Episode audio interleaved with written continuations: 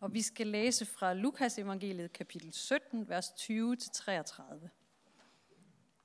Da farisæerne spurgte Jesus, hvornår Guds rige kommer, svarede han, Guds rige kommer ikke, så man kan iagtage det. Man vil heller ikke kunne sige, se, her er det, eller se der, for Guds rige er midt i blandt jer.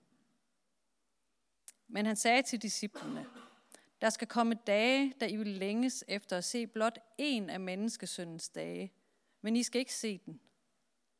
Jeg vil sige til jer, se der er han, eller se her. Men gå ikke derhen, og følg ikke efter.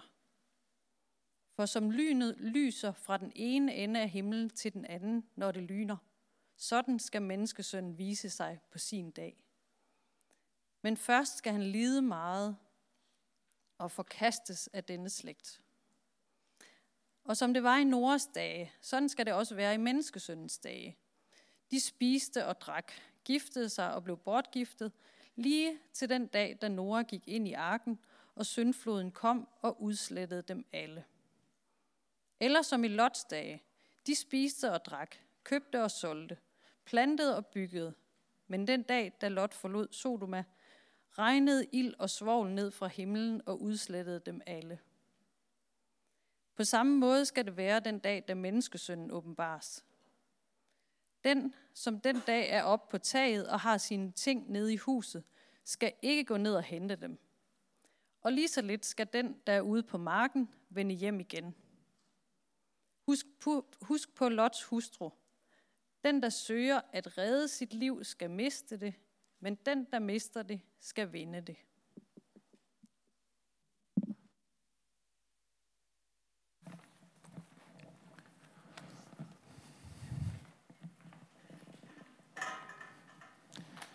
Tusind tak for invitationen til at komme. Det har jeg glædet mig til. Det er simpelthen så dejligt at lovsynge med jer, og så skønt at høre om alle de gode ting, man hører ude i byen om det her sted. Det er simpelthen bare så skønt. Jeg har glædet mig til at være sammen med jer. Hvis jeg hoster og hakker, og min stemme bliver lidt rusten, så kan det skyldes for mig en cigarrygning. Og så er der jo nogle ting, der er ved det gamle. Lad os øh, bede sammen. Himmelske Far, vil du øh, lukke vores hjerter og vores tanker op for det, som du vil sige til os. Vil du blæse din ånd i vores hjerter og vores tanker. Kom som en forfriskende vind.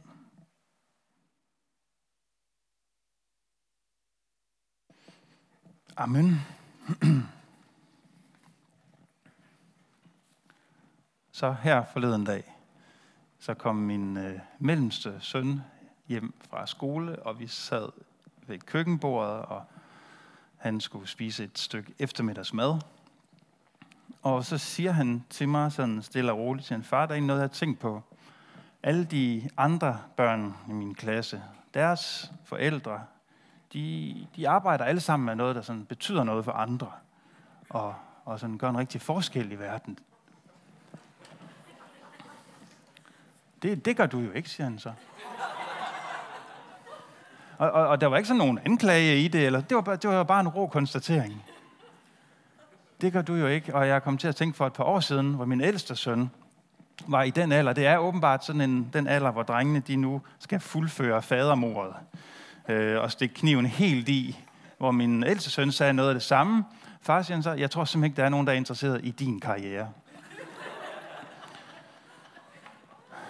Så til de af jer, der har små drenge, bare vent til de bliver store og tager våbnene frem. Så det her fortæller jo, at børn på et tidspunkt begynder at reflektere over, hvad er succes egentlig? Hvad, er, hvad vil det sige at leve vellykket? Det er egentlig bare det, jeg tænker, succes betyder. Hvad, altså det vellykkede. Hvad vil det egentlig sige at leve et vellykket liv? Og de begynder selvfølgelig at spejle sig i noget andet end i deres forældres liv. Deres kammerater, deres kammeraters forældres liv. Og de begynder jo at stille det grundlæggende spørgsmål. Er jeg en succes? Er min far en succes? Og faren begynder selvfølgelig at stille spørgsmålet. Er, er jeg egentlig en succes? Er, er, jeg, er jeg egentlig vellykket? Og må ikke vi alle sammen kender til det spørgsmål i forskellige variationer. Nogle gange, så kan det bare ligge som sådan et baggrundsbillede, der ikke bliver et talesæt, men som alligevel er med til at bestemme vores humør og vores valg. Andre gange, så kan vi blive udfordret til at stille det lidt mere direkte. Er jeg en succes som præst? Er jeg en succes som ægtemand, som ven, som samfundsborger? Bidrager jeg positivt til bruttonationalproduktet? Er jeg kreativ? Er jeg unik? Lever jeg op til nogle af de mange forskellige billeder på succes, som vores kultur holder op for os? Det er jo et kæmpe spørgsmål at stille sig selv, og på en eller anden måde er det også et næsten dødeligt spørgsmål. Fordi det kommer jo hurtigt til at handle om, hvorvidt jeg overhovedet har en eksistensberettigelse. Gør jeg det godt nok til? Er jeg vellykket nok til, at jeg har lov til at forbruge ressourcer på den her planet?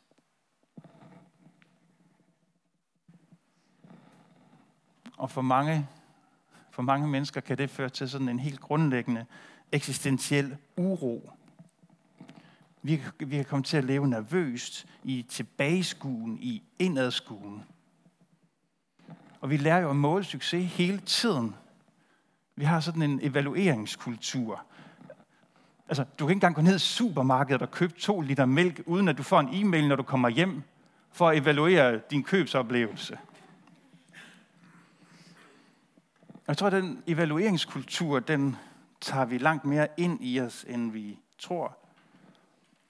Det skulle jo gerne være en helt ubetinget succes at købe to liter minimælk, eller købe med sin bankrådgiver. Jeg kender ikke det, man har lige lagt røret på, man har snakket med en eller anden. Pling, så får man en opringning, du har deltaget i, eller vil du, og på en skala fra 1 til 10, hvor god var den her? Så vi bliver hele tiden lært at være dommer over andres præstationer. Og rollen som dommer over vores egen præstationer, den kommer helt af sig selv. En hver kultur har sine billeder af succes, og det succesfulde liv. Der skrives bøger og holdes foredrag om, hvordan vi får succes. Og vi vil selvfølgelig gerne anerkendes og hædres, og vi vil gerne vise andre, at vi har succes. Vores kultur vrimler med succesmarkører. Et af mine favoritbryghuse, Tisted Bryghus, min hjemstavns bryggeri, er flere år i træk blevet kåret som årets bryggeri i Danmark. I hvert fald i den konkurrence, de deltager i. Og øh, det markerer de selvfølgelig på deres produkter. Du kan ikke købe en, du kan ikke købe en øl fra Tisted Bryghus, uden at du får øh, succesmarkøren smækket i hovedet om øh, årets bryggeri i ditten, årets bryggeri i datten. Og du kan ikke engang købe en sandwich, uden at den har vundet en eller anden pris som årets sandwich på den og den matrikel, eller sådan et eller andet. Virksomheder udstiller hele tiden deres succeser, og det gør vi også som mennesker. Vi har alle mulige markører til at vise, at vi er succesfulde. Det kan være den, den helt rigtige, diskrete øh, fremvisning af vores velstand, eller økologisk bevidsthed, eller spændende job, eller at vi har masser af tid til at bage spiltboller og føre lange og meningsfulde samtaler med vores børn om livets mening hver dag. Eller at vi har lige præcis den her særlige attraktive uddannelse for sådan nogle unikke nogen som mig. Og det kan man jo godt forstå, for det er jo meningen, vi skal lykkes. Vi er på en eller anden måde hardwired i vores system til en forventning om succes. Det er sådan, vi er skabt liv vil lykkes. Det er det smukke ved det her. Man kan godt læse artikler, der, hvor nogen sådan fortæller om det, der er svært i livet, og siger, at målet er jo ikke at være vellykket, men det tror jeg simpelthen er noget slud og vrøvl. Selvfølgelig er målet at være vellykket. Vi planter et frø i en blomsterkumme med en forventning om, at der vokser en blomst op. Når vi går til eksamen, så gør vi det forhåbentlig med en forventning om at bestå. Vi går ikke til eksamen og få at vide, at du får 0, fordi du er helt elendig. Jeg tænkte, okay, men det er fint nok, du har heller ikke meningen, at jeg skulle bestå. Eller laver et produkt, der ikke virker. Eller, nej, selvfølgelig, det er jo meningen. Det er jo meningen, at liv skal lykkes. Og vi har, eller vi bygger et hus, eller vi laver mad, og siger, det var dog et redselsfuldt måltid. Ingenting passer sammen her. Jeg det havde heller ikke forventet andet. Det er sikkert noget vrøvl. Vi, vi har en forventning om succes. Vi har en forventning om, at det vi gør, det, det lykkes. Det ligger i os. Liv vil lykkes. Og det er der noget utroligt smukt i. Det er derfor, at vi taler om, at noget også kan mislykkes. Det er ærgerligt, hvis det er en ferie, der er mislykket. Det er tragisk, hvis dit liv, der mislykkes. Men alle sammen, så står vi jo i brudfladen mellem, mellem det, vi så for os. Det er også det, Karen fortalte om i interviewet. I brudfladen mellem det, der var idealet, det vi havde drømt om, det vi havde håbet på skulle vokse frem, og så det, der blev vores virkelighed. Jeg holdt en bibeltime øh, her i øh, det meget tidlige forår, som var sådan en opstart på en rejse igennem apostlenes gerninger i den kirke, hvor jeg er præst. Og jeg havde jo drømt om, at det skulle blive en vellykket start. Og det blev, og det blev alt andet. Øh, der kom næsten ingen, og dem, der var der, kunne enten ikke se eller ikke høre. Og, øh, det største drama var, da juniorklubben var ved at øh, skræmme livet af en ældre dame, der gik på toilettet øh, midt i det hele. Og allerbedste, det var så, da en af dem, der var til stede, var faldet i søvn. Med, jeg havde ellers lavet et fint handout med kronologi, over kronologien i Apostlenes Gerne. Den er rigtig spændende. I må få den en dag. Øh, hun sad med den i hånden og faldt i søvn ind over sterinlyset. Og hun opdagede ikke selv, at, men, hvad der skete, men det var der heldigvis andre, der gjorde, og vi fik afværet en katastrofe, og jeg tænkte, herre, hvis du snart kommer igen, så må det godt være lige nu. Hvis du alligevel har tænkt dig, at genkomsten skal være sådan snart, så kunne det faktisk godt være nu. For den næste halve time, det, den behøver jeg ikke opleve.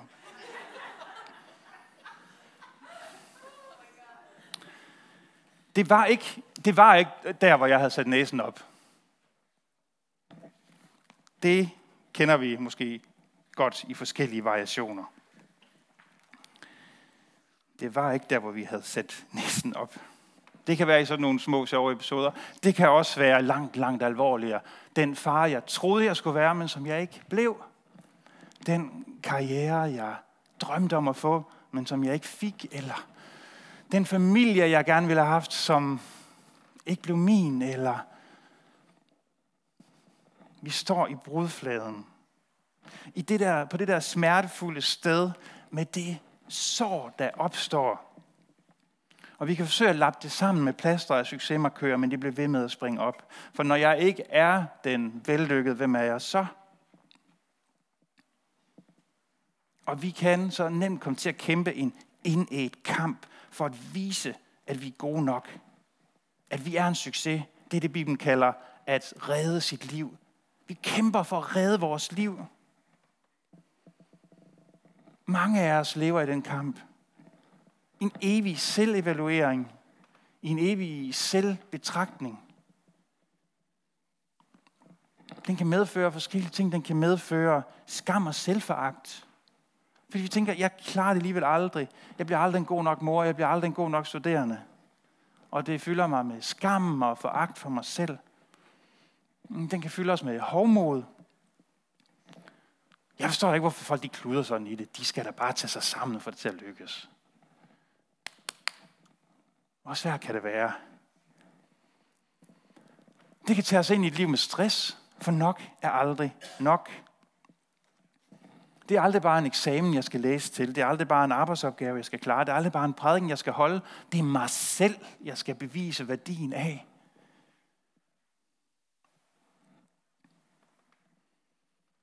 Eller det kan bare føre til helt generel handlingslammelse. Vi læser den her tekst fra evangeliet i dag til det her tema om succes. Fordi Jesus han kalder os ud af den kamp. Han siger, det er jo en af domsteksterne i det nye testamente, så kom en dag, hvor, hvor vores liv skal dømmes. Vi står til ansvar for vores liv.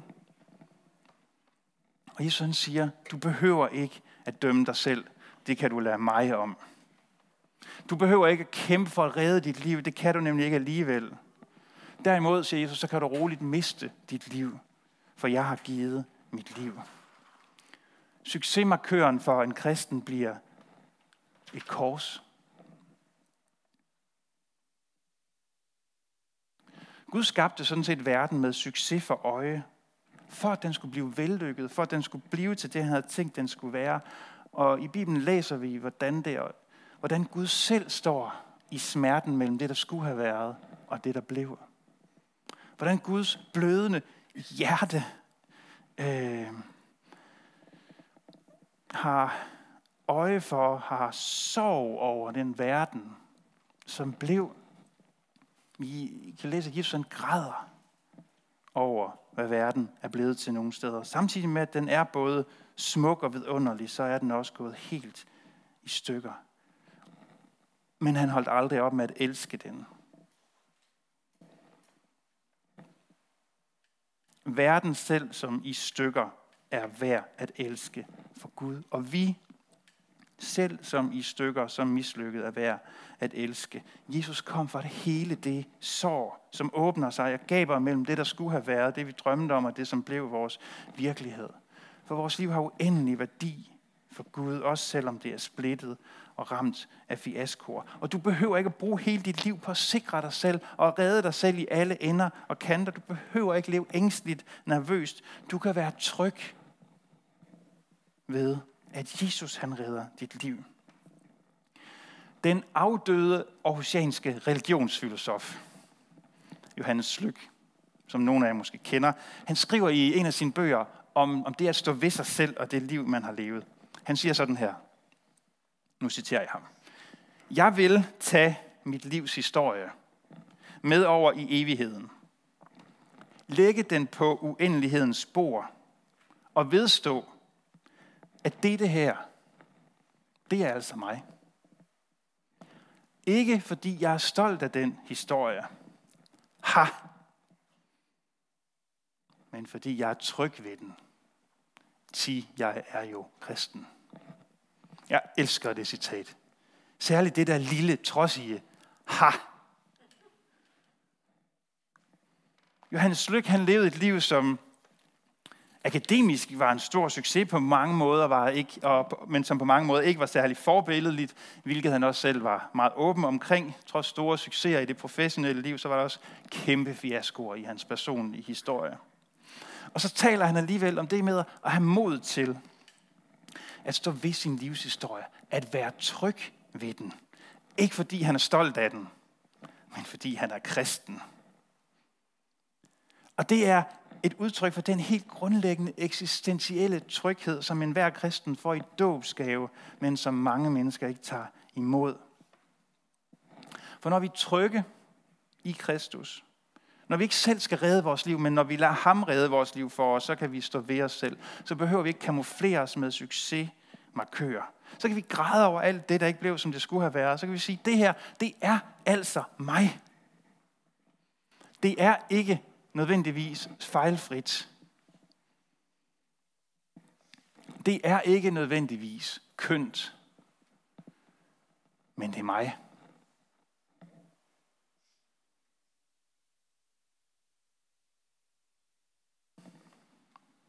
Når vi lever med den tryghed, så kan vi give slip på vores krav om succes, om berømmelse, om anerkendelse, og finde den frihed, hvor vi kan grine vores egen fiaskoer og glæde os over andres succeser. Noget af det, de, nogle af de to sværeste ting i hele verden at gøre. At grine over sine egne øh, fiasko fiaskoer og glæde sig over andres succeser. Hvis du kan det, så lever du i en grundlæggende tryghed. Så kan vi ture miste fodfæstet så behøver vi ikke hele tiden sammenligne os med andre og deres succes, eller se tilbage eller ind. Så kan vi ture miste fodfæstet, give slip. Forfatteren Henry Navn, han fulgte en sommer med et cirkus rundt i landet. Han var, han var, meget, han var fascineret af cirkus, og så han fik lov til at følge øh, med et cirkus rundt en, en sommer. Øh, han øh, studerede særligt de flyvende trapezkunstnere. Han øh, snakkede med dem mellem forestillingerne om deres frygt, om deres forventninger, om det at leve i rampelyset, og med bifaldene. Og de fortalte om alle sammen om det der med, i øjeblikket at kunne give slip og lade sig gribe. Trapezgruppens leder fortalte om, hvor vigtigt det er at stole på den, som griber. Det er den, som griber, der er den virkelige stjerne i stykket. Han skal være lige præcis på det rette, på det rette sted, og med utrolig præcision gribe den, der er sprunget på det helt rigtige tidspunkt. Så han, han fandt ud af, at det er den, der griber, der gør det hele. Den, der kommer flyvende, gør i virkeligheden ingenting, fortalte trapezgruppens leder, Henrik Navn. Ingenting, spurgte Henry Navn. Ingenting. Hvis den, der er sprunget, forsøger at ville redde sig, gribe fat, så brækker han håndledene på sig selv eller på den, der skal gribe, og så er de begge to færdige. Den, der kaster sig ud, må holde armene frem og stole på, at han bliver grebet. Jeg synes, det er et vidunderligt billede på, hvordan man kan leve som en kristen. Ræk armene frem og stole på, at man bliver grebet. Det er den øh, svenske pinsepræst Thomas Judin, der fortæller den her historie. Og så siger han nemlig selv til sidst, jeg forsøger at leve sådan her. Jeg strækker mine arme ud mod fremtiden, hvad den end måtte møde mig med. Og mod livets Gud, og beder om at blive grebet. Det spring, det er i kristen forstand at miste sit liv. Og at blive grebet af Gud er at vinde det tilbage. Din succes her i livet afhænger ikke så meget af, hvor højt du flyver, eller hvor dybt du falder, men snarere af, hvem der griber dig. Så i stedet for at leve et liv, hvor vi pynter os og puster os op med tidens succesmarkør, så kan vi leve ud af noget andet. Vi kan leve ud af tro og tillid. Vi kan blive til heling og til frihed for andre. Du behøver ikke at spørge hele tiden, om du er en succes. Du kan lade det ligge. Du kan endda med strenghed afvise det spørgsmål. Og når det kommer til dig, er jeg en succes? Er jeg vellykket? Så kan du med strenghed afvise det spørgsmål. For det er irrelevant.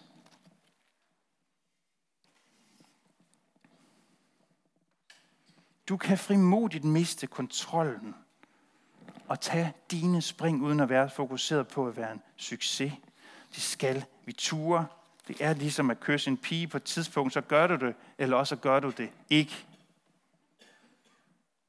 Du kan vinde hende, eller du kan miste hende. Men der er et tidspunkt, hvor du bliver nødt til at prøve.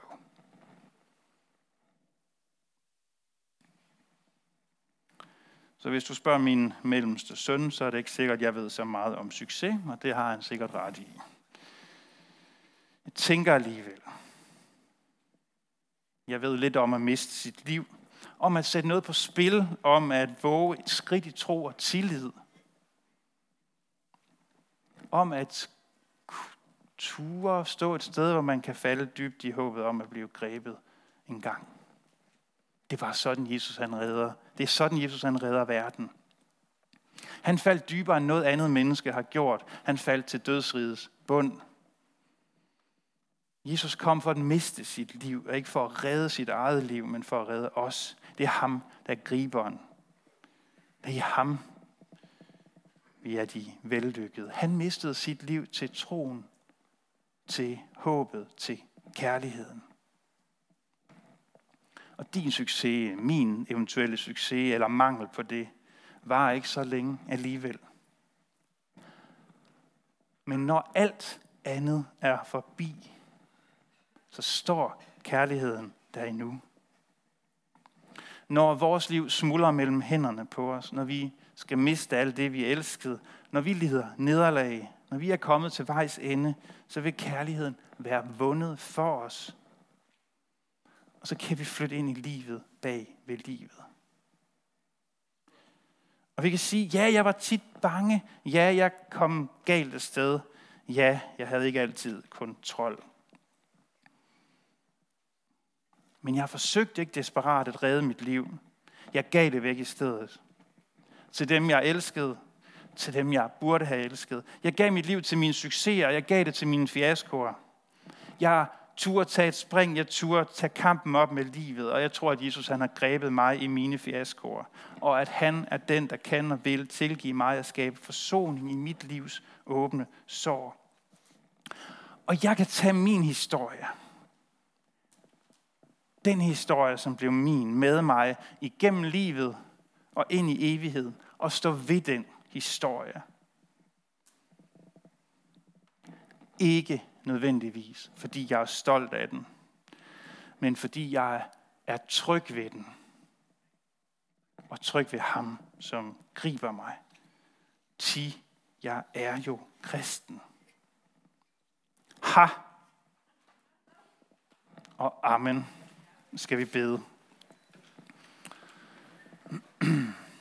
Gode Gud, du kalder os ind i livet bag ved livet. Du kender vores succeser, du kender vores fiaskoer. Du elsker os, øh, ligesom vi er, og foran dig, med dig, så kan vi være trygge ved vores historie. Og Gud, du rækker os en gave, Du rækker os den gave, at vi i dig må være trygge ved, ved, ved vores liv. Og den gave, den kan være så utrolig svær at pakke op og tage til os. Og vil du hjælpe os med det? Vil du hjælpe os med lidt efter lidt at pakke den gave ud i vores liv?